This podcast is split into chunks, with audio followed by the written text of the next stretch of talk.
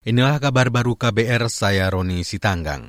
Saudara, rencana pembentukan Komando Daerah Militer Kodam di setiap provinsi dinilai bertentangan dengan Undang-Undang tentang Tentara Nasional Indonesia TNI. Pengamat militer dari Lembaga Studi Pertahanan dan Studi Strategis Indonesia, Les Persi, Beni Sukadis mengatakan, pasal 11 Undang-Undang TNI bab tentang postur dan organisasi mengatur syarat-syarat penggelaran kekuatan TNI apakah memang perlu dan mendesak? Jika dikaitkan dengan penjelasan pasal ayat 2 tersebut tidak satupun dari hal uh, apa argumen untuk membuat uh, kodam di setiap provinsi mengacu kepada uh, aturan penjelasan di undang ini gitu loh. Hmm. yaitu rawan keamanan daerah perbatasan rawan konflik gitu loh. Apakah memang semua di provinsi itu ada daerah rawan konflik? Setahu saya rawan konflik atau yang tidak sekarang tinggal satu Papua gitu kan atau di daerah perbatasan. Pengamat militer dari Les Persi, Beni Sukadis menambahkan, rencana membentuk kodam di semua provinsi juga tidak relevan bila mengacu pada sistem hankam rata. Karena tiga matra TNI merupakan satu kesatuan terpadu, tidak boleh ada satu matra yang lebih menonjol.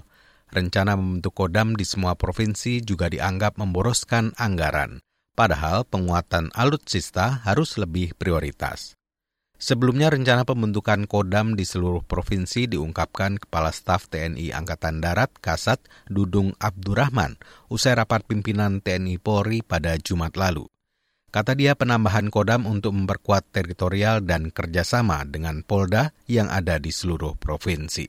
Saat ini ada 15 Kodam di tanah air. Badan Penanggulangan Bencana Daerah BPBD Kabupaten Garut, Jawa Barat – menetapkan sebanyak lebih 500 rumah rusak akibat gempa aktivitas sesar Garcela pada awal Februari lalu. Dikutip dari Antara, BPBD mengusulkan para korban mendapatkan bantuan perbaikan rumah dari pemerintah daerah. Kepala Pelaksana BPBD Kabupaten Garut, Satria Budi, mengatakan, dari hasil penilaian, rumah yang rusak dikategorikan sebagai rusak ringan, sedang, dan berat. Kata dia besaran bantuan masih belum ditetapkan karena masih dinilai oleh Dinas Perumahan dan Permukiman Garut. Ia mengungkapkan pemerintah juga menyiapkan bentuk bantuan lain, berupa pemberian material bangunan yang tersedia di Dinas Perumahan untuk rumah yang kondisinya rusak ringan. Saudara sejumlah wilayah diingatkan untuk waspada bencana hidrometeorologi. Menurut prakirawan cuaca BMKG Irsal Yuliandri, Wilayah yang berstatus siaga berdasarkan dampak hujan lebat yang diperkirakan terjadi hari ini adalah di DKI Jakarta, Jawa Barat, Jawa Tengah, Nusa Tenggara Timur, dan Sulawesi Selatan.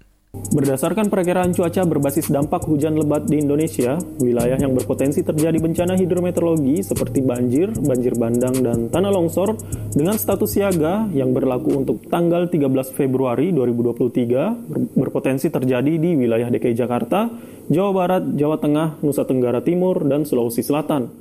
Menurut prakirawan cuaca BMKG Irsal Juniandri, untuk Selasa besok hujan lebat diperkirakan terjadi terutama di empat provinsi berstatus siaga, yaitu DKI Jakarta, Jawa Tengah, Nusa Tenggara Timur, dan Sulawesi Selatan. BMKG mengingatkan untuk mewaspadai terjadinya bencana hidrometeorologi. Demikian kabar baru KBR, saya Roni Sitanggang.